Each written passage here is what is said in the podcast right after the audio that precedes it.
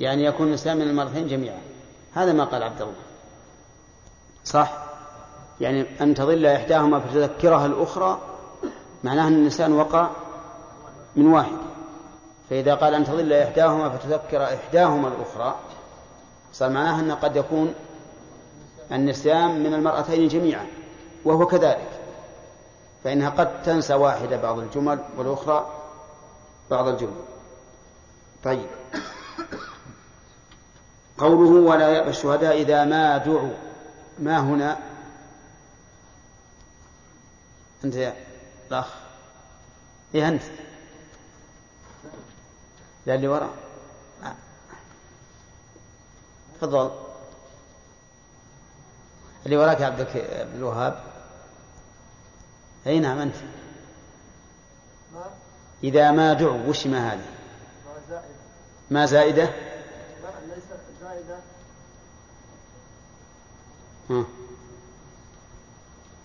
ما دليلك على أنها زائدة؟ ليس لها يعني معنى في هذا في هذا الموضوع. لكن ما هو الدليل الذي الذي يبنى على قاعدة معروفة عند النحويين؟ لأن المعنى إذا دعوا. هذا المعنى صح. لكن نريد دليلا مبنيا على قاعدة نحوية. اصبروا يا جماعة سبحان الله. ها؟ يلا مصطفى. إي نعم. اصبر اصبر. لماذا؟ أعطنا القاعدة وبعدين استشهدها من البيت. هي لأنها وقعت بعد بعد إذا لأنها وقعت بعد إذا. كذا؟ ويا طالبا خذ فائدة ما بعد إذا زائدة. خذها أنت أخ. طيب. يا طالبا خذ فائدة ما بعد إذا زائدة. كذا؟ طيب هذه الحروف الزائدات في القرآن الكريم هل هي زائدة لفظا ومعنى أو لفظا فقط. نعم. لفظا ومعنى. لفظا ومعنى يعني زائدة المعنى زيادة المبنى يفيد زيادة المعنى إيه. إيه. إذا يختلف زائدة معنى عن زائدة لفظة. زائدة لفظة يعني في الإعراب لكن زائدة معنى أنها تزيد المعنى. كذا ولا لا؟ إذا نقول هي زائدة زائدة. كذا؟ زائدة زائدة. زائدة من حيث الإعراب زائدة من حيث المعنى. أي أنها تزيد في المعنى أما في الإعراب فلا فلا تزيد لأنها لو حذفت استقام الكلام. طيب. قوله إذا ما دعوا لماذا بناها للمجهول؟ نعم لأنه قد يكون الداعي لهم هو صاحب الحق وقد يكون من عنهم فجعل الداعي للمسؤول وقد يكون الحاكم إذا ما دعوا لأنه قد يدعوهم صاحب الحق ليشهدوا له. أو من عليه الحق إذا ادعي عليه زيادة. أو الحاكم إذا تحاكم الخصمان عنده دعا الشهود. فلهذا جاءت مبنية للمجهول. طيب. قوله لا تسأموا أن تكتبوا يا حجاج. وش معنى تسأموا؟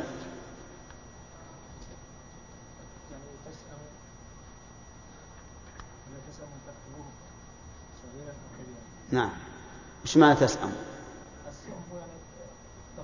السآمة السآمة.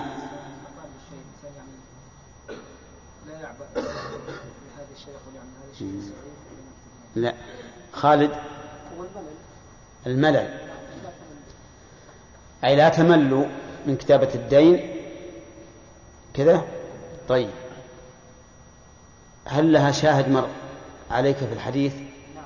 ها يقول النبي صلى الله عليه وسلم عليكم من العمل ما تطيقون فإن الله لا يمل حتى نريد السأم.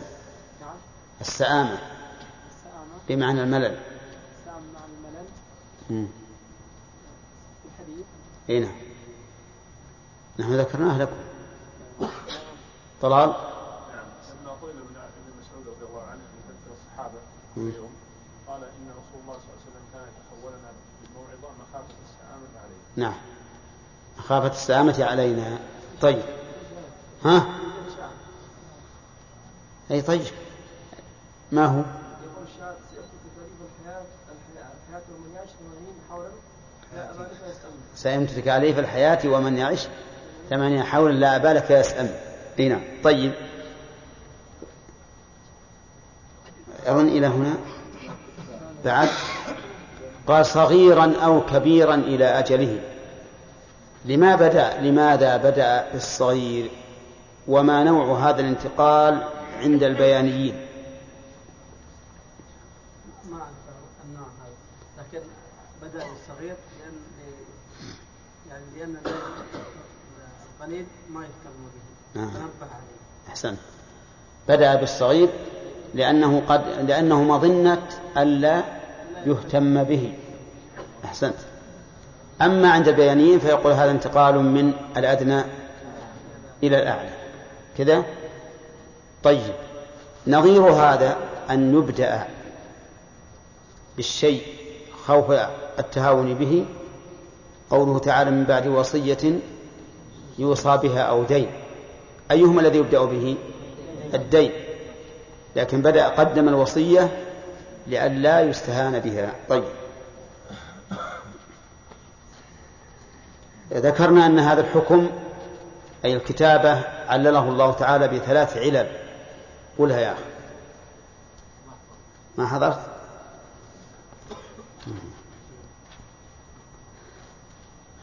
نشوف اللي ما أخذ من قبل شاكر. ثلاثة أقصد عند الله وقوة من الشهادة وأدنى اللبن أحسن أحسن.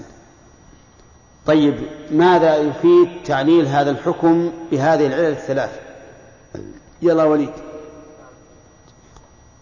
ماذا يفيد؟ تعليل هذا الحكم بهذه العلل الثلاث. بيان سمو الشريعة واطمئنان المكلف. وأهمية هذا العمل. طيب. ها؟ أي طيب. آه، أقول يراد بهذا بيان العناية بهذا الحكم. ولهذا علله الله تعالى بثلاث علل. أنا ذكرت لكم أنني لا أعلم شيئا علل بثلاث علل وأنتم أوردتم عدة أمثلة عللت بثلاث علل. إذن يكون النفي السابق لا عمل عليه أن قد يوجد شيء قد يوجد شيء علل بثلاث علل. نعم؟ أي نعم نعم. حتى ساعة طيب. الآن تقدم الساعة. طيب. نبدأ بالدرس الجديد الآن. أخذنا الفوائد إن شاء الله نخليه لكملنا الآية طيب. قال الله تعالى إلا أن تكون تجارة حاضرة تديرونها بينكم. أولا في هذه الجملة إلا أن تكون تجارة قراءتان. إلا أن تكون تجارة حاضرة. وقراءة الثانية بالرفع. إلا أن تكون تجارة حاضرة تديرونها بينكم. طيب. على الأول إلا أن تكون تجارة حاضرة. أين اسم كان اسم كان مستتر. تقدير إلا أن تكون الصفقة تجارة حاضرة إلى آخره. وتكون تديرونها بينكم الجملة صفة ثانية لتجارة. والصفة الأولى حاضرة. أما على قراءة الرفع إلا أن تكون تجارة حاضرة تديرونها فإن تجارة اسم اسم تكون. وحاضر الصفة نعم وتديرونها الجملة خبر كان. طيب. يقول الله تعالى إلا أن تكون تجارة حاضرة أو إلا أن تكون تجارة حاضرة تديرونها بينكم فليس عليكم جناح أن لا تكتبوها. تجارة التجارة هي كل صفقة يراد بها الربح فهي تجارة. كل صفقة يراد بها الربح فهي تجارة. واضح؟ تشمل البيع والشراء. وتشمل كذلك عقود الإيجارات. ولهذا سمى الله تعالى الإيمان والجهاد في سبيله سماه الله تجارة. يا أيها الذين آمنوا هل أدلكم على تجارة تنجيكم من عذاب أليم؟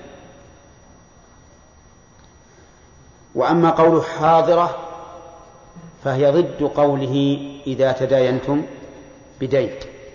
الحاضر يعني غير المؤجل. فإن الصفقة إما أن تكون حاضرة وإما أن تكون مؤجلة وقد سبق بيان حكم المؤجل وأنه يجب إيش؟ الكتابة الكتابة. وقوله تديرونها بينكم أي تتعاطونها بينكم بحيث هذا يأخذ يأخذ سلعته والآخر يأخذ الثمن وهكذا.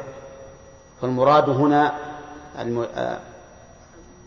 الإدارة المراد بها المعاطاة أي يعطيها بعضكم بعضا. يقول فليس عليكم جناح ألف هذه عاطفة أو للتفريع. يعني ففي هذه الحال ليس عليكم جناح ألا تكتبوها أي ليس عليكم إثم في عدم كتابتها. وقلنا في عدم كتابتها لأن ما لأن الفعل منصوب بأن الواقع بعدها نفي. وإذا نصب الفعل بأن الواقع بعد نفي فإنه يحول إلى مصدر مسبوق بعدم. إلى مصدر مسبوق بعدم. وش معنى بعدم؟ أي بكلمة عدم. طيب. الآن نقول أن ناصب للفعل هنا. ولهذا قال أن لا تكتبوها فحذف النون. أعقبها لا النافية. فإذا حولنا الفعل إلى مصدر فلا بد أن نأتي بكلمة عدم لتحل محل النفي. لتحل محل النفي. لأن النفي عدم. ومن أين قدرنا في قدرناها حسب بحسب السياق. قدرناها بحسب السياق. يكون التقدير فليس عليكم جناح في عدم كتابتها. طيب. وقوله أن لا تكتبوها الضمير يعود على التجارة. فهذه التجارة المتداولة بين الناس. ليس على الإنسان جناح إذا لم يكتبها.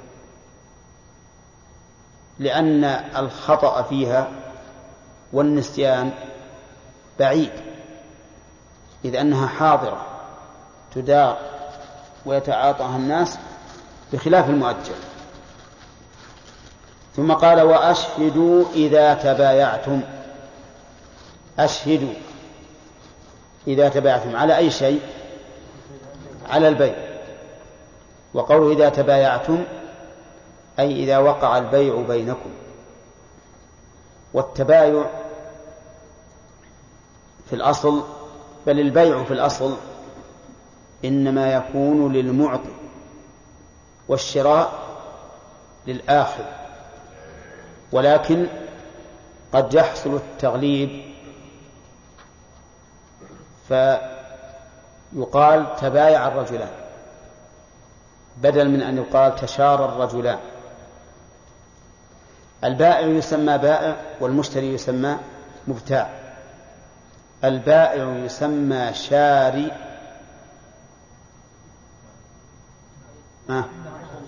والآخر يسمى مشتري. قال الله تعالى ومن الناس من يشري نفسه ابتغاء مرضات الله. أي يبيع نفسه. أشهدوا إذا تبايعتم. يعني إذا باع بعضكم على بعض فأشهدوا. وهذا الأمر قيل, قيل للند وقيل للإرشاد. والفرق بينهما أنه إذا جعل للند فهو من باب العبادات وإذا جعل للإرشاد فهو من باب المصالح العائدة على أمور الدنيا. وهكذا قيل. وعندي أن الإنسان إذا امتثل ما أرشد الله إليه فإنه يثاب بهذه النية. حتى وإن قلنا إن الأمر ليس للند لأن الرجل ما دام فعله امتثالا لأمر الله فلا شك أنه يثاب على هذا.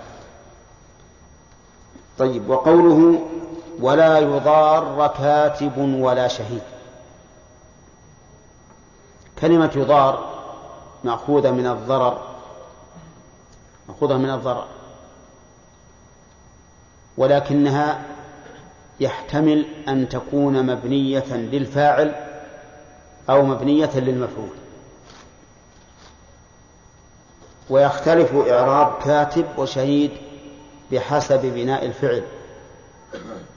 فإن كانت مبنية للفاعل فكاتب فاعل. وإن كانت مبنية للمفعول ففاعل فكاتب نائب فاعل. ما الذي يبين لنا ذلك؟ يبين لنا ذلك إذا فك الإدغام. إذا فك الإدغام تبين. فعلى أنها مبنية للفاعل إذا فككنا الإدغام نقول ولا يضارر ولا يضارر كاتب ولا شيء. وعلى أنها مبنية للمفعول إذا فك الإدغام يقال ولا يضارر ولا يضارر كاتب ولا شهيد. مثل يشارك ويشارك يشارك فاعل يشارك مفعول. طيب. ومثل أيضا مختار مختار. هل هي مبنية للفاعل ولا للمفعول؟ ها؟ تصلح لهذا وهذا كذا. إن كانت للفاعل فهي مختارر إن كانت المفعول فهي مختارر أي نعم. طيب. ومثلها ما سبق لنا. لا تضار والدة. أي لا تضارر وتكون وتكون فاعل.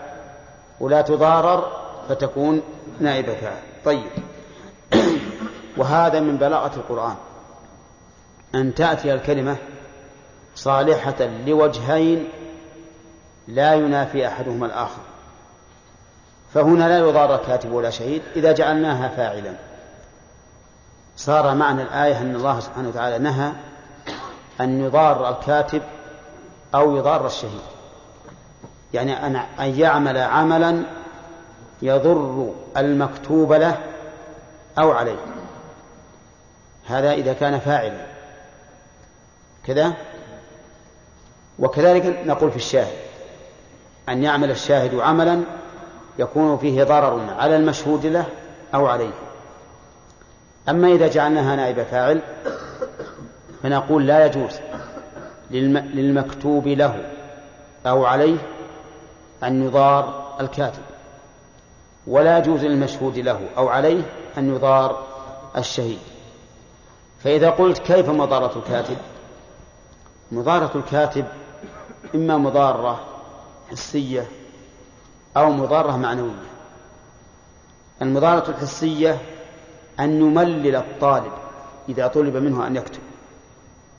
يملله أو يتكره لما يجب عليه من الانقياد إلى الكتابة. فيقول تعال اكتب. يقعد يحبرش بالقلم ويحك الريشة وينظفه ويبي حبر وعيل يمشي وما أشبه ذلك. ربما يمل الطالب وينصرف. كذا هذه مضارة حسية.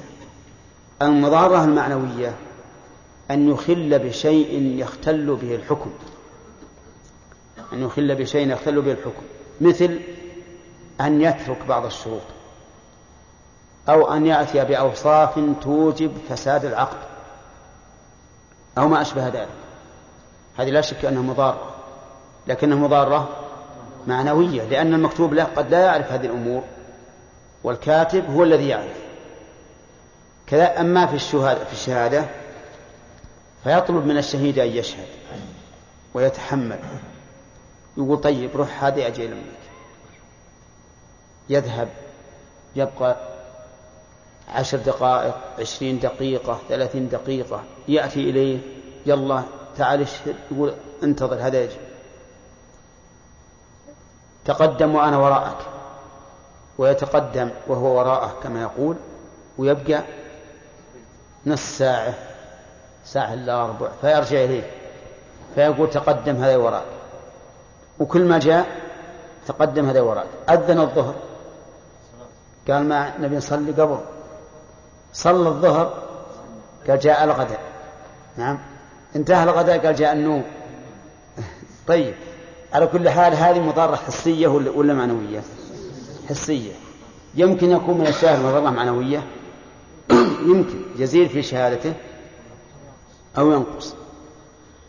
أما مضارتنا نحن للكاتب فأن نأتيه في وقت لا يناسب أن نأتيه فيه. مثل نأتيه الساعة الواحدة من الليل. يعني بعد منتصف الليل بساعة قرأنا عليه الباب. وش عندك؟ قال مش اكتب بيني وبين فلان.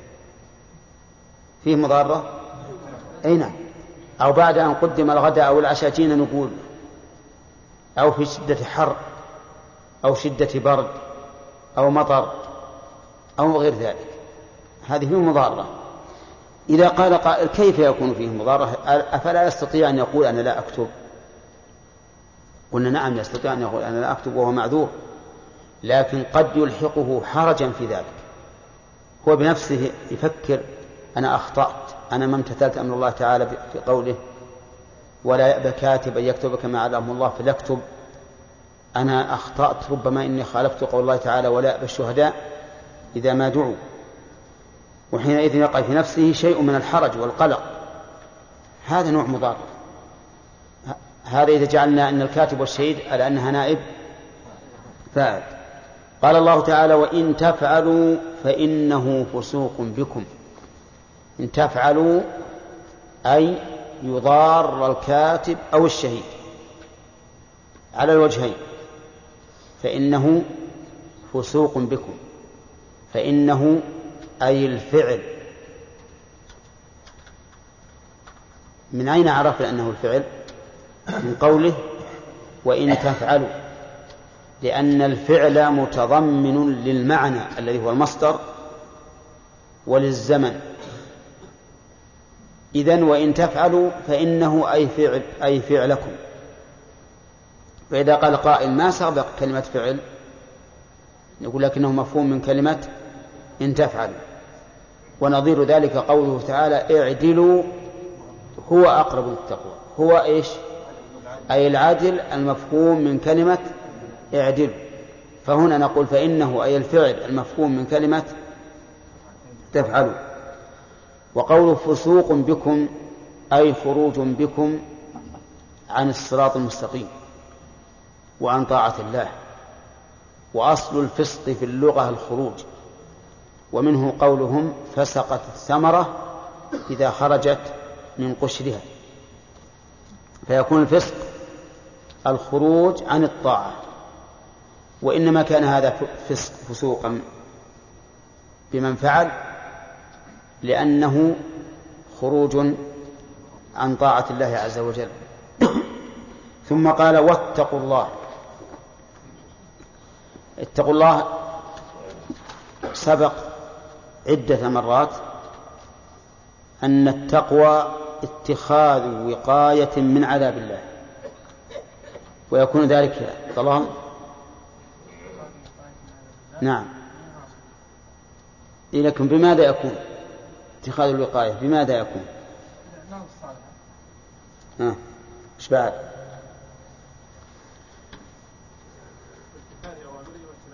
نعم.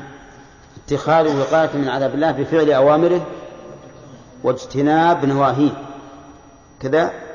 وقال بعض العلماء التقوى أن تعمل بطاعة الله على نور من الله ترجو ثواب الله. وأن تترك ما نهى الله على نور من الله تخشى عقاب الله. وقال بعضهم في ذلك معنى ثالثا. نعم. ألا يراك حيث نهاك ولا يفقدك حيث أمرك نعم قوله خلي الذنوب صغيرها الذنوب الذنوب صغيرها وكبيرها التي تقع واعمل كما في فوق أرض الشوك يحضر ما يرى لا تحقرن أي نعم. هذا هذه منظومة. خل الذنوب صغيرها وكبيرها ذاك التقى. واعمل كماش فوق أرض الشوك يحذر ما يرى. لا تحقرن صغيرة. إن الجبال من الحصى. نعم. طيب. لكن المعنى الأول أجمع. اتخاذ وقاية من عذاب الله بفعل أوامره واجتناب نواهيه. ثم قال ويعلمكم الله. الواو هنا للاستئناف. ولا يصح أن تكون معطوفة على التقوى بل مستأنفة. يعني اتقوا الله بفعل ما كل بفعل كل ما سبق. ثم بين أن كل ما سبق من الإرشادات والتوجيهات كلها تعليم من الله عز وجل. ويعلمكم الله. وإنما قلنا ذلك حذرا من أناس ادعوا العلم اللدني بسبب تقواهم كما زعموا. وهم الصوفية الذين قالوا إن رؤساءهم يأخذون العلم من الله مباشرة بدون وحي لأنهم اتقوا الله. والله يقول اتقوا الله ويعلمكم الله. نعم وهذا لا شك أنه خطأ وخطل وكفر بالرسالة. الذي يدعي أنه يتلقى من الله تعليمات غير تعليمات الرسول صلى الله عليه وسلم كافر برسالة الرسول صلى الله عليه وسلم. لكنهم يقولون التقوى عندنا والله يقول اتقوا الله ويعلمكم الله. وهو أيضا من الناحية من الناحية المعنوية. ليس بصواب يعني هو خطأ من الناحية العقدية وخطأ من الناحية النحوية والعربية. لأنه لا يعطف الخبر على الإنشاء. واتقوا الله إنشاء ويعلمكم الله خبر. وخطأ من ناحية ثالثة المعنوية الخطأ المعنوي. وهو أنه لا تقوى إلا بعلم. فالعلم سابق على التقوى. لأنك إذا لم يكن لديك علم فماذا تتقي؟ إلا أن يدعي مدعي أن قوله يعلمكم الله أي زيادة على ما عندكم فإن, فإن ادعى هذه الدعوة منع ذلك الوجهان السابقان طيب. وهنا قال ويعلمكم الله فأظهر. وقال واتقوا الله فأظهر. وقال والله بكل شيء عليم فأظهر. ولو كان في غير القرآن. وقيل واتقوا الله ويعلمكم وهو بكل شيء عليم. يستقيم الكلام؟ يستقيم. لكن الله تعالى أظهر في موضع الإضمار في هذه الجمل ليتبين أن كل جملة مستقلة عما عما قبلها وهو كذلك. فكل جملة مستقلة. فالخطاب في اتقوا الله لنا والتقوى من عملنا. والتعليم في قوله يعلمكم الله من الله عز وجل وهو لنا. من الله لنا. والتقوى منا لله. والله بكل شيء عليم هذا لله وحده. والله بكل شيء عليم فيما يتعلق بأفعالنا وبأفعاله. وقوله والله بكل شيء عليم. يشمل كل ما في السماء والأرض. كما قال الله تعالى إن الله لا يخفى عليه شيء في الأرض ولا في السماء. فعلم الله تعالى واسع شامل للصغير والكبير والدقيق والجليل وشامل للمستقبل والحاضر والماضي. وشامل لما يتعلق بفعله وفعل مخلوقاته وشامل للواجب والجائز والمستحيل. كذا لعموم قوله بكل شيء. فمن تعلقه بالواجب يا غانم مثال لتعلقه بالواجب كيف؟ وش معنى إن الله موجود؟ وش معنى إن الله موجود؟ لا نريد مثالا ذكر الله فيه العلم وهو مما يتعلق بالواجب.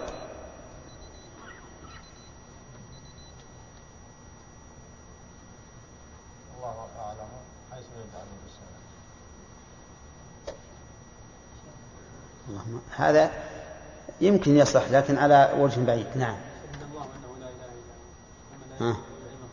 هذا؟ هذا واجب. الألوهية انفراد بالألوهية واجب. وبالمستحيل الأخ. نعم. اللي وراك يا أحيى هذا الذي التفت.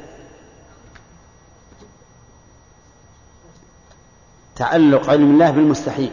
طيب نعم يا قال الله ها سمع الله قول الذين قالوا ان الله فقير ونحن اغنياء سنكتب ما قالوا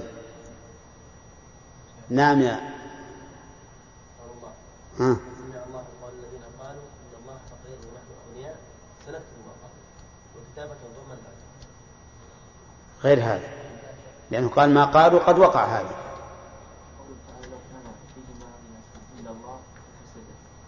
لو كان فيهما آلهة إلا الله لفسدتا فأخبر عن شيء ممتنع مترتب على شيء ممتنع. طيب في ال- بالممكن عبد الرحمن؟ لقد خلقنا الإنسان ها؟ في أحسن تقويم في كبد. إي نعم طيب. نأخذ الآية هذه ولا نقف؟ على ها؟ الأسئلة؟ طيب. وجه اخر يرد على من من يعطف ويعلمكم على واتقوا. نعم. لأنه نقول واتقوا هذه مجزومة. ويعلمكم لا. لأن هذه مبنية. اتقوا. فعل فعل أمر. هذا. نعم؟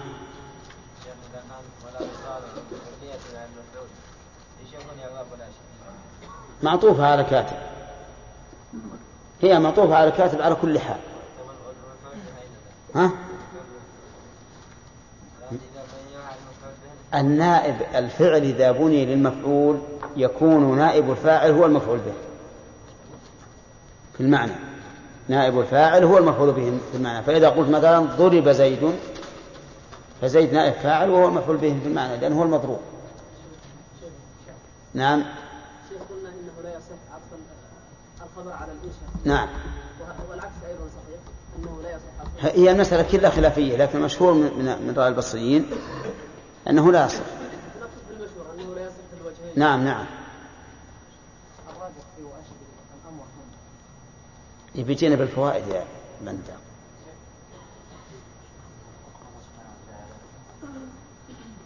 وليس عليكم جناح هل هل هل هل يكون من الجيد قول لم يكن بوجوب الكتابة معناه أنه معناه إذا لم تكن تجارة هذا يديرها تكون هي إذا ما كان وش هي يا ياسر؟ وش هي هذه؟ ما هي فائدة ذي فائدة أصبر يا أخي. جزاك الله خير. نعم. استشهدوا شهيدين من رجالكم.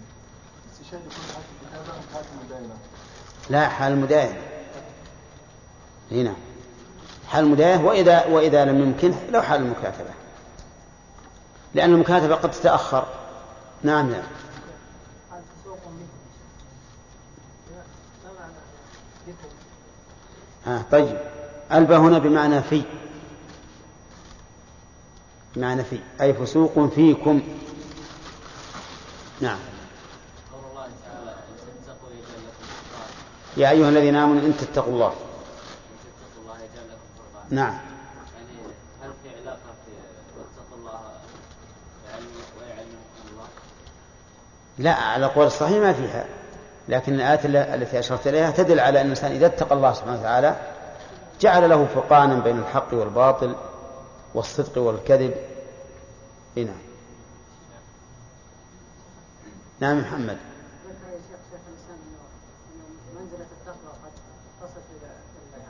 إلى إلى إيش؟ قد منزله التقوى قد تصل العبد إلى انه يعني في بعض الأمور التي لم يأتي الشرع بادله عليها إنه يكفي بها بعلمه. لا لا. يعني أن الله يفتح عليه. لا لكنه من أدلة الشرع. إيه من أدلة الشرع معلوم.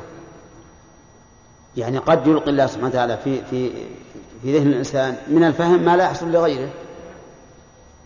وق... و... نعم وقد يوفق الإنسان يقول قولا فيشهد له الحق. مثل لو فرض أني أنا مثلا في تأملي قلت هذا حرام وأنا ما عندي فيه نص. ثم إني اطلعت على نص يحرمه هذا ربما يقع. مثل ما حصل لعمر بن الخطاب رضي الله عنه حيث وافق الله في عدة مسائل. نعم عبد الوهاب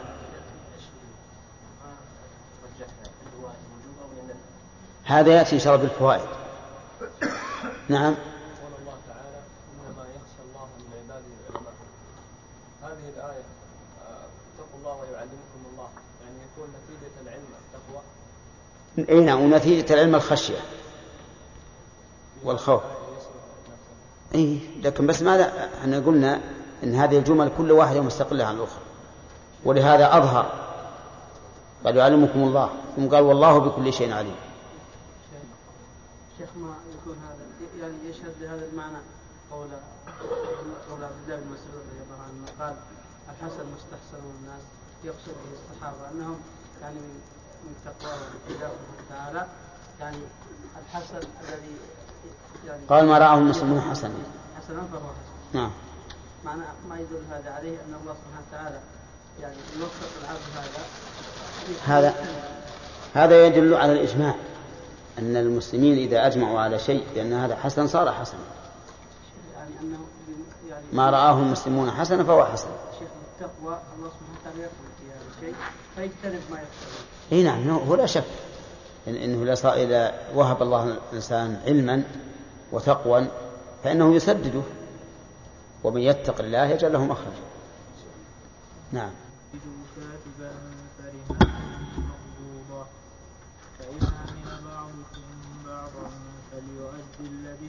أمانته وليتق الله ربه. ولا تكتموا الشهادة ومن يكتمها فإنه آثم قلبه والله بما تعملون عليم. أعوذ بالله من الشيطان الرجيم. قال الله تعالى وإن كنتم على سفر ولم تجدوا كاتبا فرهان مقبوضة ها؟ إيه حتى نكمل هذا. يقول الله تعالى وإن كنتم على سفر أي مسافرين. كقوله تعالى في آيات الصيام ومن كان مريضا أو على سفر. وأتى بكلمة على لتحقق هذا الأمر وهو السفر لأن على تدل على الاستعلاء فكأنه متمكن من السفر كالراكب على الرحل. قال ولم تجدوا كاتبا يعني يكتب بينكم وهذا كما سبق في الآية التي قبلها يحتاج إليه فيما إذا تداينا بدين إلى أجل مسمى. يعني إذن يكون معناها إن كنتم على سفر وتداينتم بدين إلى أجل مسمى ولم تجدوا كاتبا فرهان مقبوضة. فرهان مقبوضة قوله فرهان فيها قراءتان. القراءة الأولى رهان والقراءة الثانية رهن فرهن مقبوضة. ولهذا لم تكتب بالألف من أجل أن تصلح للقراءتين. وقول فرهن أي فعليكم رهن أو فالوثيقة رهن أو رهان. فعلى هذا تكون إما مبتدأ خبر محذوف وإما خبر مبتدأ محذوف أي فالوثيقة رهن والجملة في محل جزم على أنها جواب الشرط وقرنت بالفاء لأنها جملة اسمية. وإذا كان جواب الشرط جملة اسمية فإنه يقترن بالفاء وجوبا. ولا تحذف إلا شذوذا أو اضطرارا. ومن حذفها قول الشاعر من يفعل الحسنات الله يشكرها ولم يقل فالله يشكرها لكن هذا على سبيل الضرورة أو الندرة والشذوذ. وقول فرهان مقبوضة الرهان جمع رهن والرهن في اللغة الحبس ومنه قوله تعالى كل نفس بما كسبت رهينة أي محبوسة بما عملت. ولكنه في الاصطلاح في اصطلاح الفقهاء توثقة دين بعين توثقة دين بعين يمكن استيفاؤه أو بعضه منها أو من بعضها هذا الرهن في الاصطلاح. توثيقة دين بعين. يمكن استيفاؤه أو بعضه منها أو من بعضها مثال ذلك زيد مدين بعمر زيد مدين لعمر بعشرة آلاف ريال. فأرهنه سيارة تساوي عشرين ريال عشرين ألف ريال عشرين ألف ريال. هنا يمكن استيفاء الدين من بعضه ولا لا؟ إذن لأن الرهن أكثر من الدين. مثال آخر زيد مدين لعمر بعشرين ألف ريال بعشرين ألف ريال أرهنه سيارة تساوي عشرة آلاف ريال. إذا يمكن استيفاء بعضه منها لأن الدين أكثر من الرهن الدين أكثر من الرهن. فإذا كان الدين مساوي للرهن كما لو كان دينه عشرة آلاف ريال فأرهنه سيارة تساوي عشرة آلاف ريال فهنا يمكن استيفاء الدين كله من كل من كل الرهن طيب هذا إذن الرهن في اللغة الحبس وفي, الش... وفي الاصطلاح توثيقة دين بعين يمكن استيفاؤه أو بعضه منها أو من بعضها. طيب السفر إن كنتم على سفر السفر مفارقة الوطن. هذا السفر. وبعضهم قال مفارقة محل الإقامة لأن الإنسان قد لا يستوطن ولكن يقيم دائما. فهو فهذا هو السفر المفارقة قد تكون طويلة ويسمى سفرا طويلا وقد تكون قصيرة ويسمى سفرا قصيرا. وهنا نقيده بالسفر الذي يعدم فيه الكاتب غالبا. الذي يعدم فيه الكاتب غالبا وإن كان غير غير بعيد. نعم. قال فرهان مقبوضة. مقبوضة. من يقبضها؟ يقبضها من يتوثق بها وهو الطالب. يقبضها الطالب. من أين يقبضها؟ من المطلوب الذي هو الراهن. والطالب الذي قبض الرهن يسمى مرتهنا. فهنا راهن ومرتهن ورهن. الرهن العين والراهن معطي الرهن والمرتهن آخذ الرهن. طيب وممكن يقول رابع مرهون به مرهون به. فعليه تكون أركان الرهن أربعة.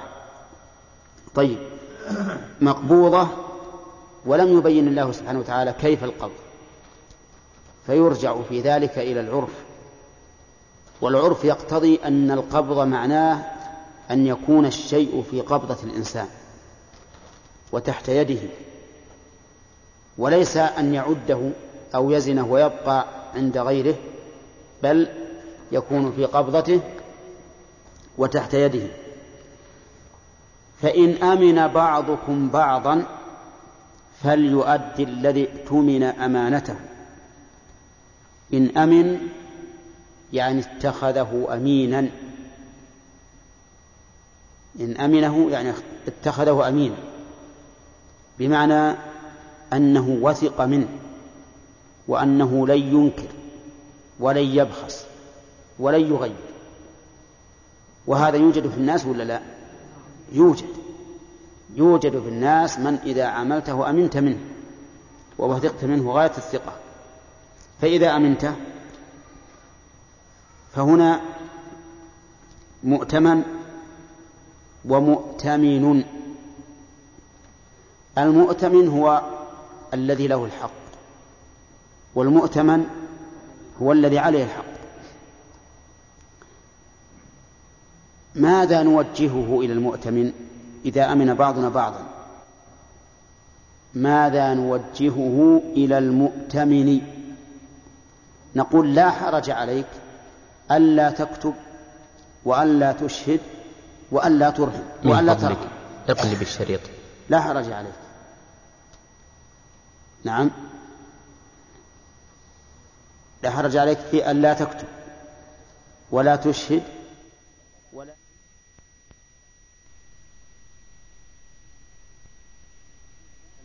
المؤتمن نقول لا حرج عليك ألا تكتب وألا تشهد وألا ترهن وألا ترهن. لا حرج عليك. نعم. لا حرج عليك في أن لا تكتب ولا تشهد ولا ترهن لأنك أمنت صاحبك ووثقت منه. وأصل الكتابة والإشهاد والارتهان من أجل حفظ الحق. وإذا أمن الإنسان صاحبه فإن ثقته به هي حفظه في الواقع. وعلى هذا فتكون الآية هذه مقيدة لكل ما سبق ويكون وجوب الكتابة والإشهاد والرهان حيث لا يأتمن بعضنا بعضا. فإن ائتمن بعضنا بعضا فلا حاجة لأن المقصود هو التوثقة هذا الذي ذهب إليه أكثر المفسرين. وبعضهم قال إن هذه قاعدة عامة لا تختص في هذا الباب. والمعنى أنكم متى أتمنتم؟ فعليكم أداء الأمانة. متى متى أتمنتم فعليكم أداء الأمانة بقطع النظر عن هذه الآية وأنه يدخل فيها ما لو قبض المرتهن الرهن فإن الراهن قد إيش؟ ائتمنه ائتمنه عليه فليتق الله ربه ثم قال فإن من بعضكم بعضا فليؤدي الذي اؤتمن أمانته. ألف هنا رابطة للجواب جواب الشرط وهو قوله إن أمن. ولماذا جاءت الفاء رابطة؟ مع أن جواب الشرط هنا فعل مضارع. لأنه مقترن بلام الأمر الدالة على الطلب. ومتى كانت الجملة الجزائية طلبية وجب اقتران اقترانها بالفاء. وما أحسن أن ينشدنا أحدكم قول الناظم في هذا في هذا الباب. جمال؟ المؤلف. أين طلبية وبجانب وبلن وبقد. وبما وبلن وبقد وبسوف وبسوف وبالتنفيس. ها. طيب. وبما وقد وبلن. إيش؟ الثالث. إيه، قل قل البيت.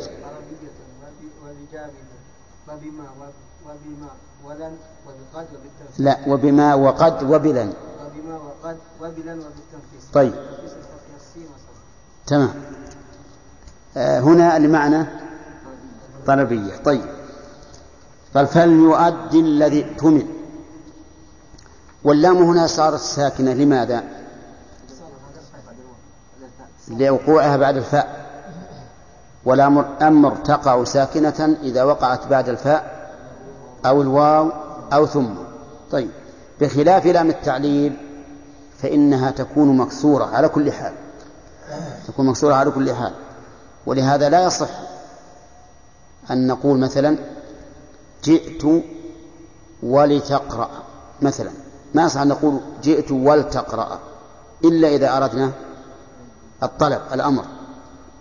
نعم قال فليؤدي الذي اؤتمن أمانته. ائتمن. فعل ماضي مبني أه؟ لمجهول. ولهذا كسر ما قبل ما قبل آخره وضم أوله لكنه مبدوء بهمز وصف. نعم. قال ائتمن أمانته أمانته التي ائتمن عليها. قال وليتق الله ربه. نقول في قوله وليتق الله بالنسبة للام ها؟ كالأولى. وقول وليتقي هذه مجزومة بحذف حرف العلة وهي الياء والكسرة قبلها دليل عليها. وقال وليتق الله ربه هنا أردف الاسم الأعظم الله بقوله ربه تحذيرا من المخالفة. لأن الرب هو الخالق المالك المدبر. الخالق المالك المدبر فاخشى هذا الرب الذي هو إلهك أن تخالف تقواه. والتقوى اتخاذ وقاية. اتخاذ وقاية. وهي في الشرع اتخاذ وقاية من عذاب الله بفعل أوامره واجتناب نواهيه. وهذا أجمع ما قيل في حد التقوى وأوضح ما قيل لأنه يذكر فيه الاشتقاق وهي اتخاذ وقاية من عذاب الله بفعل أوامره واجتناب نواهيه. طيب وقوله ربه الربوبية هنا ربوبية عامة ولا خاصة؟ ها؟ طيب كيف تكون خاصة مع مع المدين وما وجه الخصوصية؟ ها.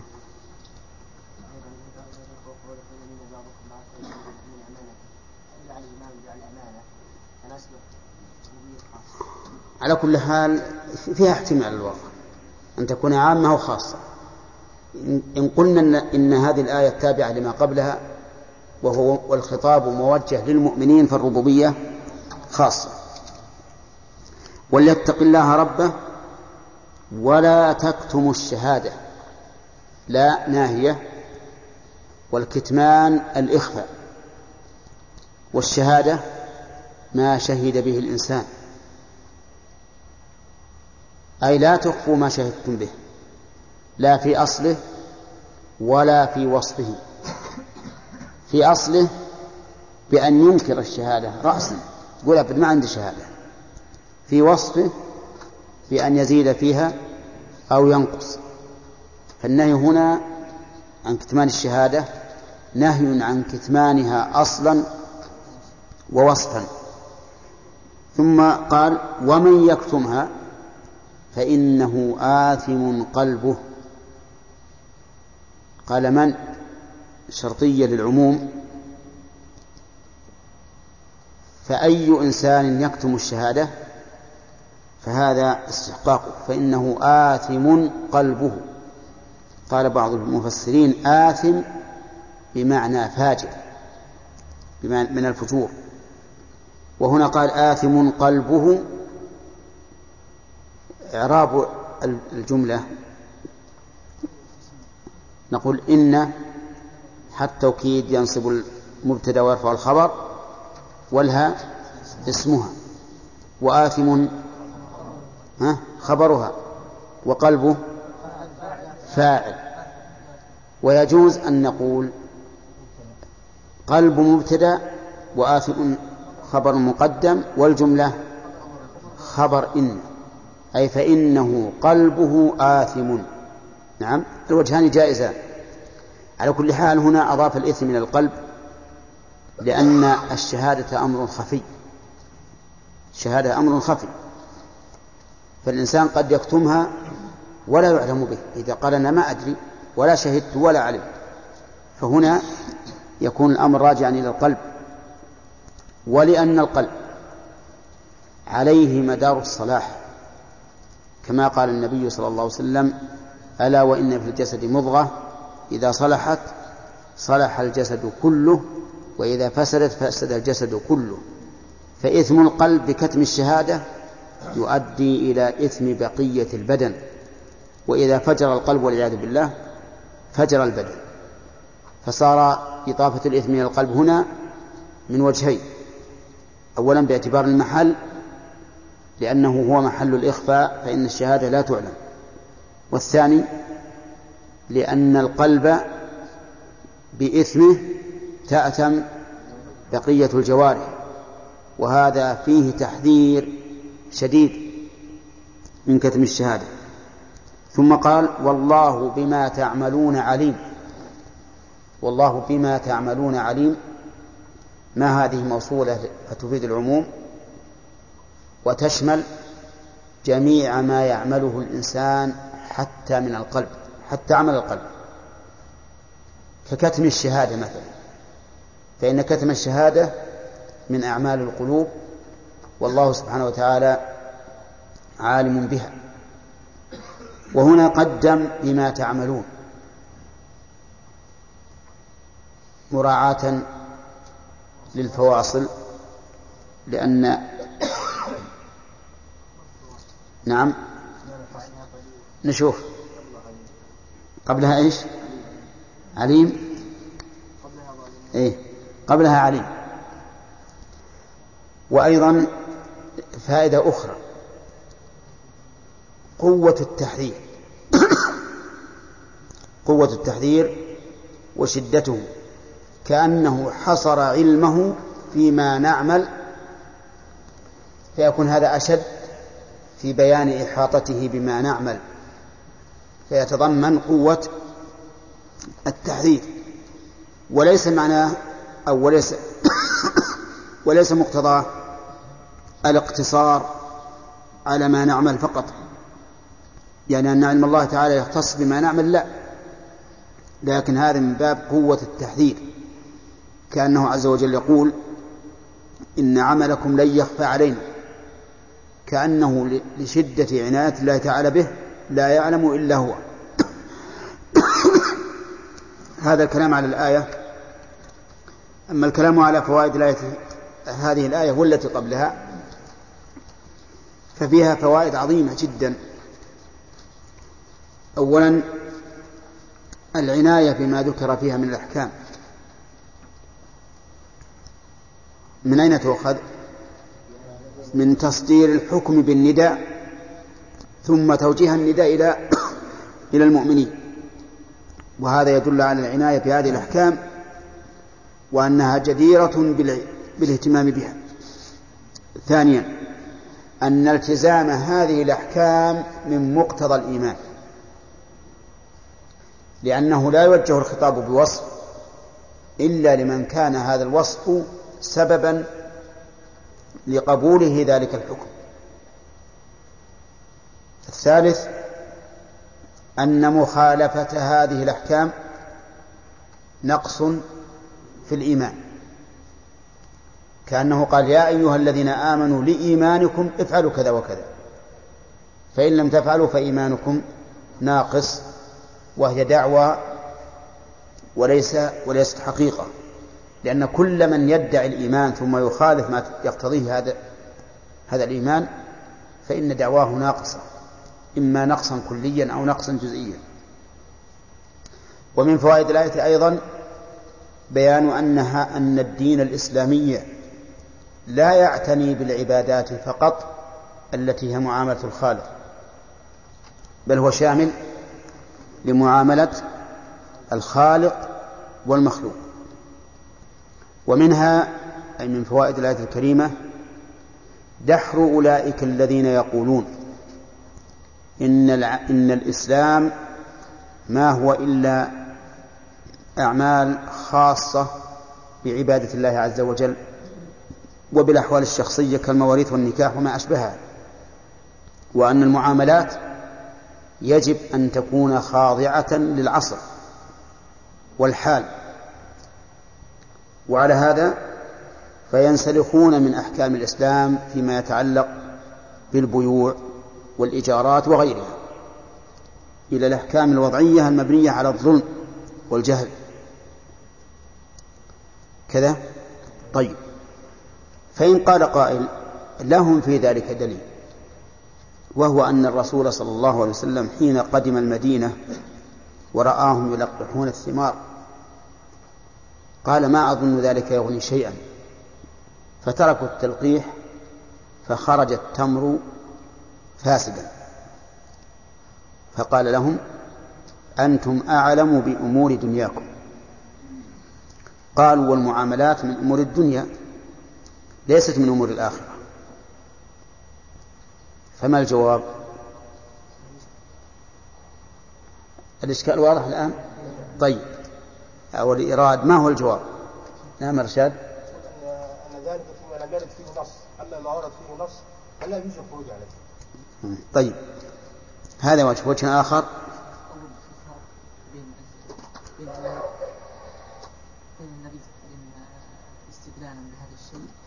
يعني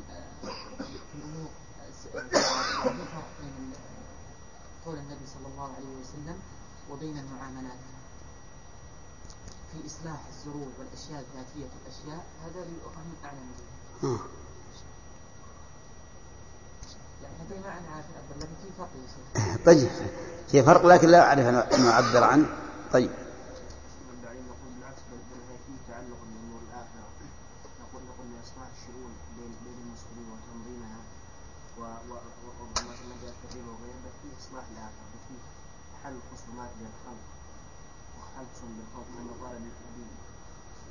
طيب. يقول الشيخ أن الدليل قرينه من القصة. أن الرسول صلى الله عليه وسلم قال أنتم اعلموا بامور دنياكم في هذا المجال.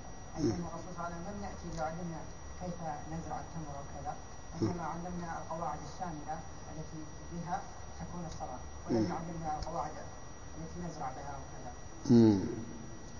يعني تقيده قرينة يقول ال- الذي قال الرسول عليه الصلاة والسلام إنما هو علم الصنائع والحرف الإسلام ما جاء أن يقول إذا أردت مثلا أن التمر يصلح افعل كذا وافعل كذا ما هو هذا.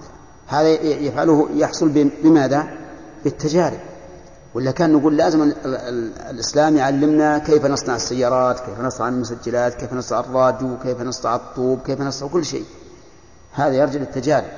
أما الأحكام الحلال والحرام فهذا مرجعه إلى أي شيء؟ إلى إلى الشرع. وإلى الإسلام وقد وفى بكل ما يحتاج الناس إليه. واضح؟ طيب الرسول ما جاء يعلمنا يقول يبغى تنجر الب- الباب الخشب.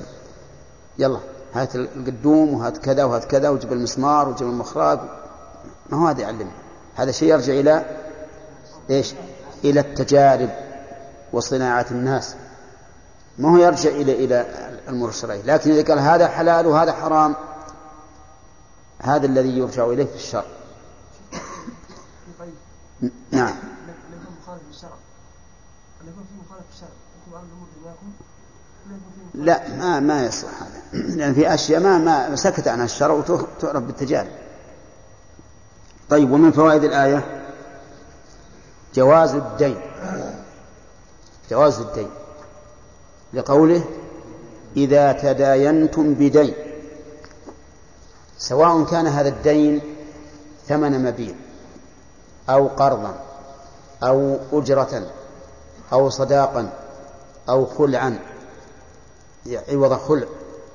أو أي دين يكون. المهم أن في الآية إثبات الدين شرعا. وما هو الدين؟ سبق لنا أن الدين كل ما يثبت في الذمة.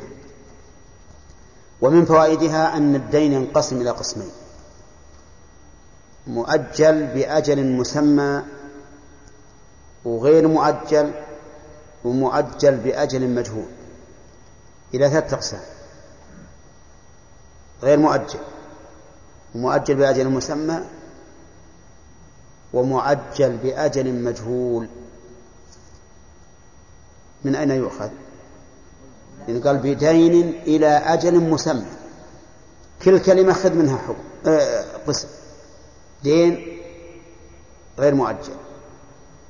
إلى أجل غير مسمى وإلى أجل مسمى. ثلاثة أقسام. الدين إلى أجل غير مسمى الدين إلى إلى غير أجل هذا جائز. مثل أن أشتري منك هذه السلعة بعشرة ريالات ولا أعطيك العشرة ولا أعينها. هذا جائز ولا لا؟ هذا جائز ولا إشكال فيه. ولك أن تطالبني بمجرد ما ينتهي العقد. تقول أعطني دراهم. الدين إلى أجل غير مسمى لا يصح.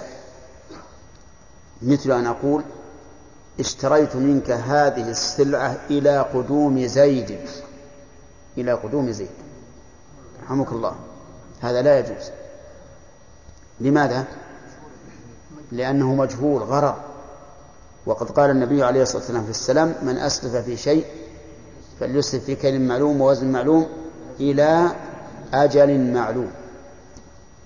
الدين إلى أجل مسمى؟ جائز ولا لا؟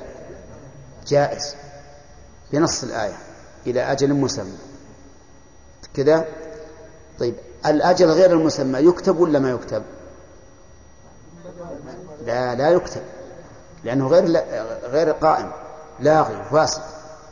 بل يهدر ولا يكتب. طيب. هل تدل الآية على جواز السلم؟ ها؟ تدل. والسلم يا فهد.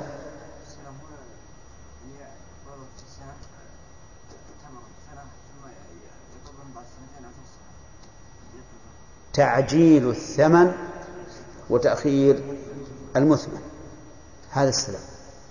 يقدم الثمن ويؤجل المثمن. اشتريت منك مثلا مئة صاع بر بعد سنة. خذ الدراهم. يسمى هذا سلما. لأن الرجل أسلم الثمن وقدمه. طيب هل يدخل في ذلك ما يسمونه ما يسمونه اليوم بالمداينة؟ ها؟ المداينة الآن يقول أريد منك عشرة آلاف ريال. العشر أحد عشر أو اثنى عشر حسب ما يتفقون عليه. ويذهب إلى صاحب دكان ويشتري منه يشتري منه الطالب اللي بيعطي يشتري منه أي سلعة تتفق أي سلعة حتى لو كان قد ملأ الأكياس رمل وقال هذا سكر أخذوا على أنه سكر. نعم فيبيعها صاحب الدكان على الدائن ثم الدائن يبيعها على المدين ثم المدين يبيعها على صاحب الدكان. نعم فيكوى المدين من الجانبين. أولى من جانب من جانب الدائن ومن صاحب الدكان لأن الدكان يقول ما أنا باخذها إلا حتى تنزل لي من قيمتها اللي أنا بعتها على الدائن. صاحب الدكان باع على الدائن كل كيس بمئة. عندما يشتريها من المدين يقول كل كيس خمسة وتسعين مثلا. نعم؟ فينهش من الجانبين. طيب. يقول قائل هذه من الدين. ائتوا لي بدليل يخرجها منها الآية. وإلا فإن بيني وبينكم كتاب الله. قلنا هذا حرام. يا رجل ما يجوز. قال هذا حلال بنص القرآن. اسمع قال الله تعالى يا أيها الذين آمنوا إذا تدينتم بدين إلى أجل مسمى فاكتبوه. وهنا الأجل مسمى والدين ثابت فلنكتبه. بس ما يجوز ما يطيع هو يقول بدين. نقول ان هذا ليس بدين. لأنه دخل فيه بيع وشراء لأنه صاحب الدائن نفسه اشترى من صاحب الدكون وباع وباع على على المدين طيب ما ما هو هو يقول يقول الآية عامة بدين. نعم. نقول يا شيخ هذا أصلا ليس بدين لأن الحديث نفى أن يكون العقد ليس صحيح فلا يكون بدين لأن لأنه جاء في الحديث الشيخ يقول هذا ربا. إيه. أحسنت. نعم. هذا هو الصحيح. نقول لو أخذنا الإطلاقات بدون الشر يقيد بعضه بعضا ويبين بعضه بعضا. نقول هذا ربا. إذا قال أبدا ماذا بربا؟ أنا بعت سلعة وثبت في في ذمة المشتري دراهم. والمشتري باع على على صاحب الدكان سلعة وأخذ دراهم. وين الربا؟ أنا ما بعت دراهم بدراهم نقول له إنما الأعمال بالنيات وإنما لكل امرئ ما نوى. والبيع هذا صوري مو حقيقي بدليل أن المشتري لا يسأل عن هذه السلعة هي طيبة هي رديئة هي جيدة. ربما تكون هذه الأكياس أكلتها الأرض من أسفل ولا تدرون عنها. ولا لا؟ أي نعم هذا هو الواقع. ولهذا لا تقلب ولا يكاسر حتى المدين المدين لو كان الكيس يساوي بالسوق خمسين وهذا أجره عليه بمئة ها؟ يقبل ولا لا؟ يقبل. يقبل. إذا هل هذا بيع؟ أبدا. هذا ليس بيع. بل هذا بيع صوري كما قال شيخ الإسلام في كتاب إبطال التحليل. قال هذا بيع صوري. ولا يمكن أن يخادع الله عز وجل بمثل هذه الخديعة. ولا يمكن أن يكون الربا الذي عظم الله شأنه. وجاء فيه من الوعيد ما لم يأتي في ذنب آخر دون الشرك لا يمكن أن يكون حلالا بأدنى كلفة. كل واحد يقول يقدر يحلل الربا بمثل هذه وهو جالس. ولهذا لو يعطى صاحب الدكان لو لو لو قال المدين لصاحب الدكان أنا بنقل السلعة بأخذها لي. يقول لا يرفض. هذا هو الواقع. وإن كان يقول إحنا ما نخالف لكن لو لو حصل الصدق خالفه ولا وافق. اذا نقول هذه الآية المطلقة إذا تداينتم بدين إلى أجل مسمى مقيدة بماذا؟ بالنصوص الأخرى الدالة على تحريم الربا وعلى تحريم الحيل. ولهذا كل من تحيل على محارم الله إسقاطا للواجب أو فعلا للمحرم ففيه شبه بمن؟ باليهود. شبه باليهود. طيب. من فوائد الآية الكريمة وجوب كتابة الدين إلى أجل مسمى. وجوب كتابة الدين إلى أجل مسمى. وجه الدلالة يا حسين؟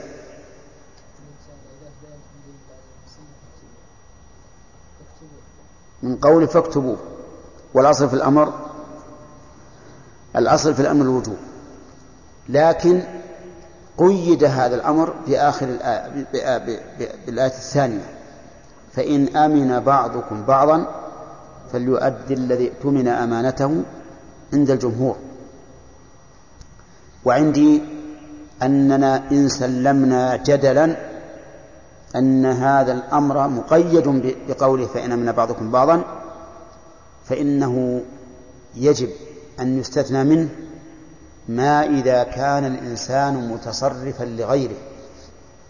فإنه إذا كان متصرفا لغيره فيجب أن يكتب الدين لا سيما ما فيه خطر كالدين الكثير. انتبهوا. مثل لو كان وليا على سفيه. لو كان وليا على سفيه. وباع ماله بدين إلى أجل مسمى. والمال هذا خطير كثير.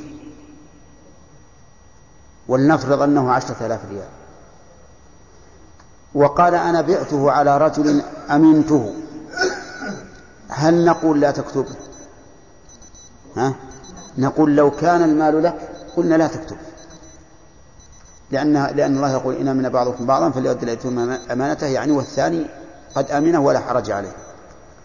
لكن المال ليس لك.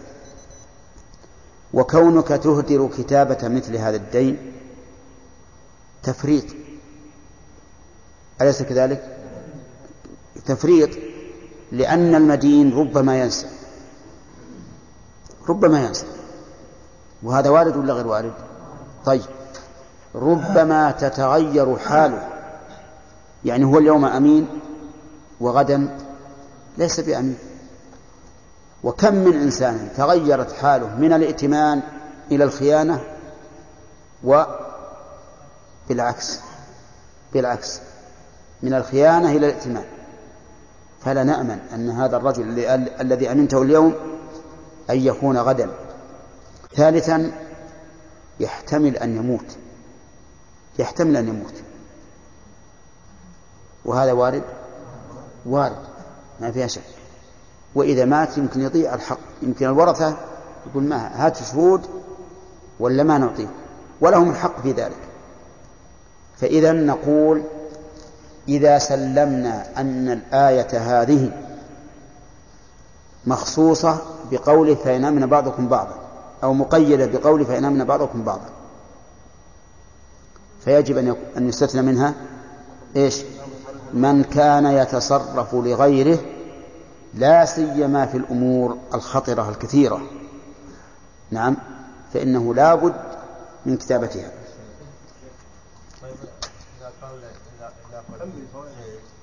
ها؟ الفوائد كثيرة غير هؤلاء الاثنين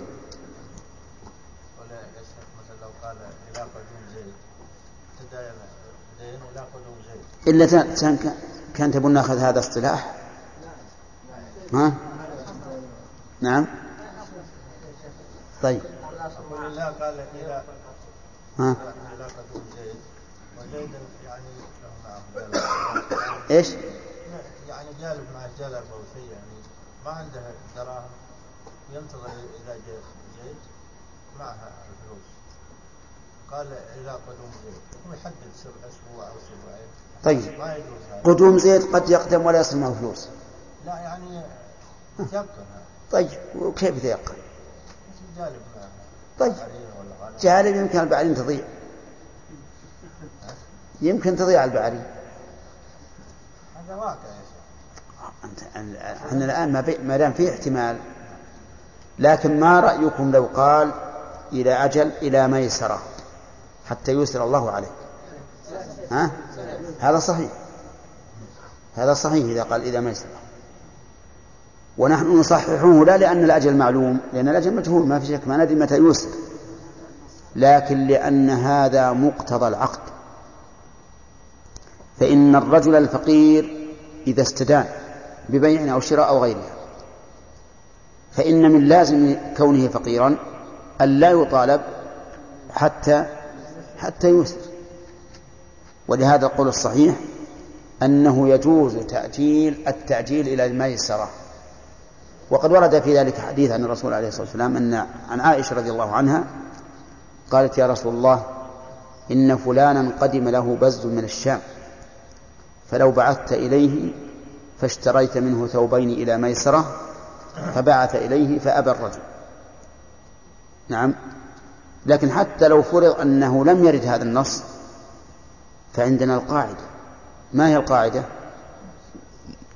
وش القاعدة؟ أن الفقير لا يطالب حتى يوسر وما دام البائع يعرف أن هذا فقير فقد التزم التزم ضمنا أنه لن يطالبه حتى يسلم ما يجوز. العلماء اختلفوا في الحصاد والجذاذ هل يجوز ولا لا؟ أو قدوم الحاج. أما شخص معين لأن الشخص المعين يمكن يعتريه آفات. يمكن ما يجي يمكن يمكن الدراهم. ما أكثر ما تحصل حادث ويموت أما الشيء العام كقدوم الحجاج مثلا أو أو حصاد الزرع. فالمذهب لا يجوز أيضا والصحيح أنه يجوز. نعم. أنت خليل أنت اليوم. سبحان الله. نعم. اللاتي المسمى فاكتبوه وليكتب بينكم كاتب بالعدل ولا يأبى كاتب أن يكتب كما علمه الله فليكتب إلى إلى هذا. أظن وصلنا إلى هذا. بس؟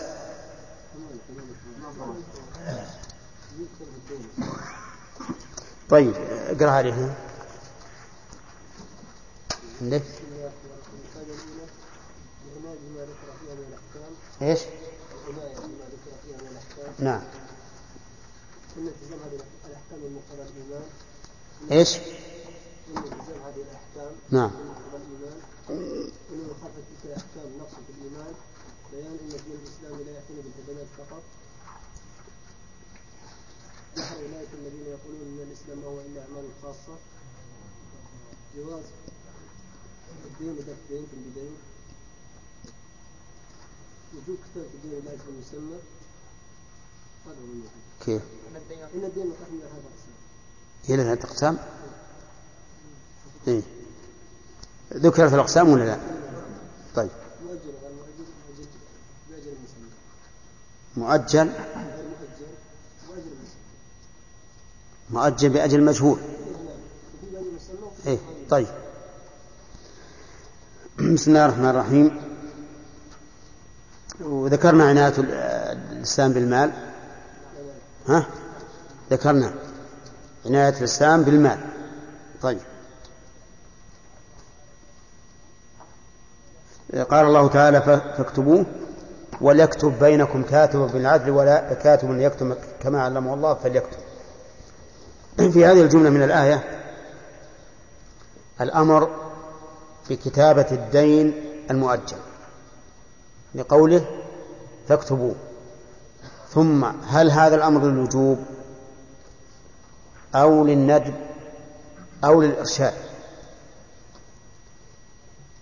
لا شك أن الأصل في, في, في الأمر الوجوب لكن قد يكون فيه قرائن تخرجه عن الوجوب إلى الندب أو الإرشاد. فمن العلماء من قال إنه للندب ومنهم من قال إنه للإرشاد.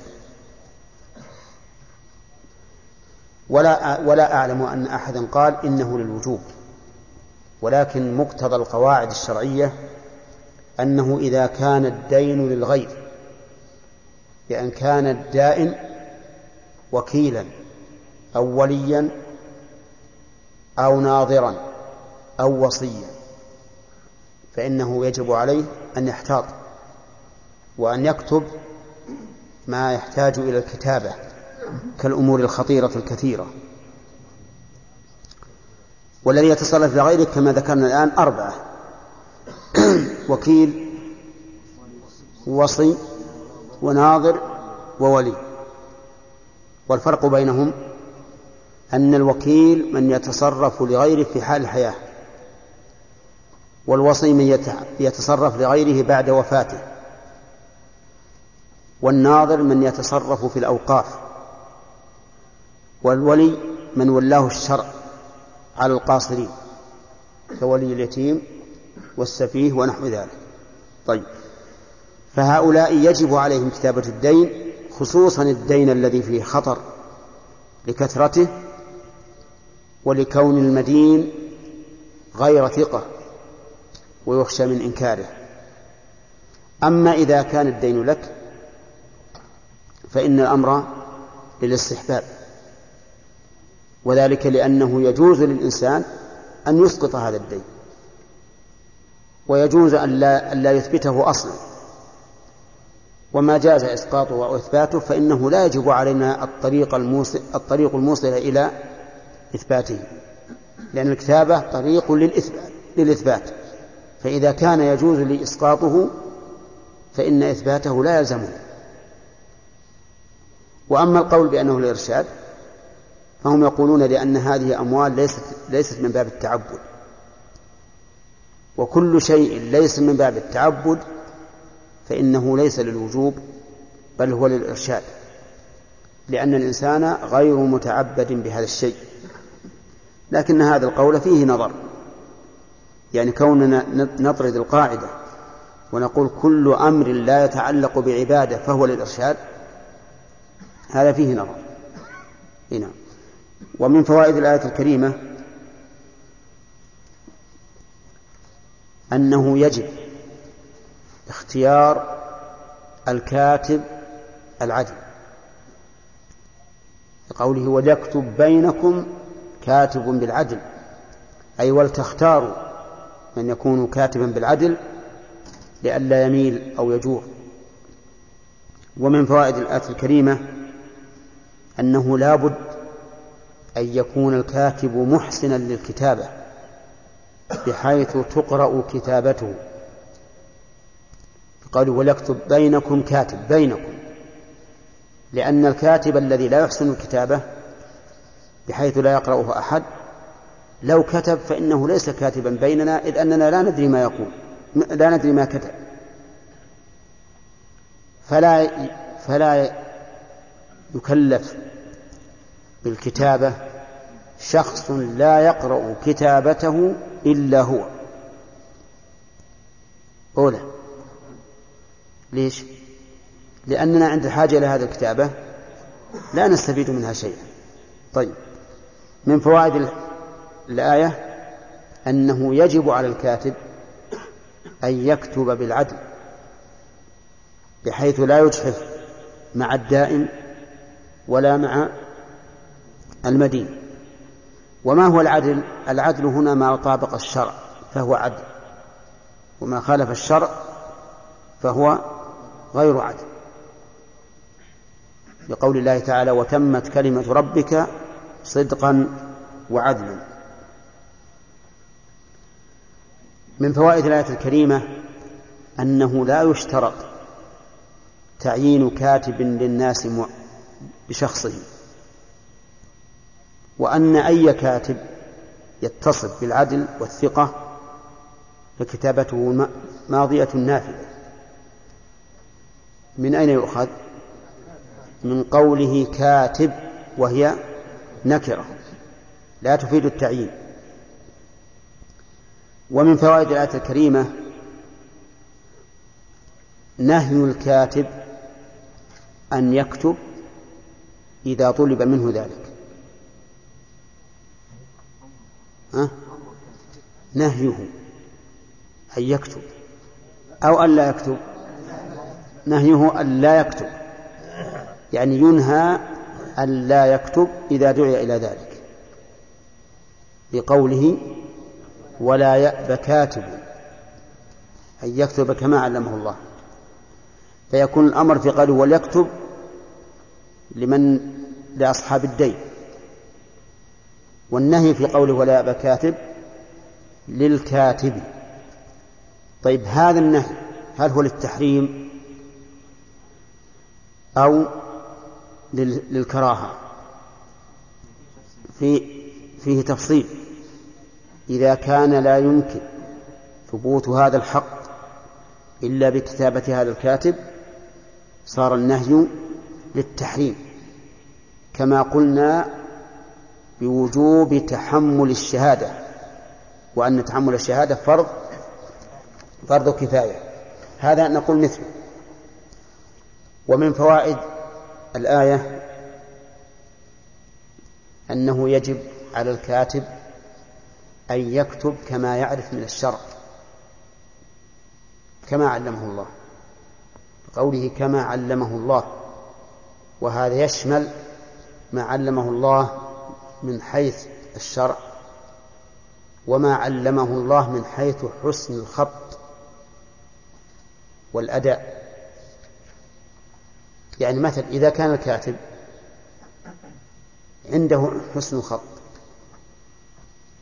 وقال أريد أن أشين الخط وأجعله لا يقرأ إلا بصعوبة نقول لا يجوز هذا. لأنه قال فل أن يكتب كما علمه الله ولأنه كلما كان الخط أوضح كان الحق أبين. إذ أن الخط الردي يتعب في قراءته وربما يشكل مدلوله. كما أن الألفاظ المعقدة يشكل مدلولها فكذلك الكتابات الرديئة يشكل مدلولها. لا سيما في الإملاء لا سيما في الإملاء تجد بعض الناس يكتب سأل كسئل يعني يكتب الهمزة على ياء. وهذا يختلف قد يختلف المعنى كثيرا. ولهذا يجب أن الإنسان يكتب بين الناس كما علمه الله. قلنا كما علم الله من ناحيتين من ناحية الشكل ومن ناحية الشرع. من ناحية الشكل بأن يأتي بأحسن ما يكون بأحسن ما يستطيع من الكتابة إملاء وحروفا. وكذلك من الناحية الشرعية بحيث لا يغفل شيئا يحتاج إليه الدائن أو أو المدين. ولهذا يقول العامة من أسقط من الشرع حرفا ندم عليه. طيب. ومن فوائد الآية الكريمة تذكير هؤلاء الكتبة بنعمة الله وأن من شكر نعمة الله عليهم أن يكتبوا لقوله كما علمه الله. وهذا مبني على أن الكاف هنا لإيش؟ لا للتعليل. الأول للتشبيه وهنا للتعليل. وقد ذكرنا مرارا كثيرا أن الكلمة إذا كانت تحتمل معنيين ولا يتعارضان تحمل عليهما جميعا. وأن القول الراجح من أقوال الأصوليين أنه يجوز استعمال اللفظ المشترك في معنييه. ما لم يكن ما لم يكونا متنافيين فإن كانوا متنافيين طلب طلب الترجيح. طيب. ومن فوائد الآية الكريمة أن الإنسان لا يستقل بالعلم. ها؟ لقوله كما علمه الله حتى في الأمور الحسية. يعني الأمور العقلية قد يقول القائل صحيح أنا ما أستطيع أني أدرك بعقولي ما لم يعلمني الله. حتى في الأمور الحسية التي تدرك عن طريق الحس عن طريق النظر عن طريق السمع عن طريق الشم. لا يستطيع الإنسان أن يعلمها إلا بتعليم الله عز وجل. طيب.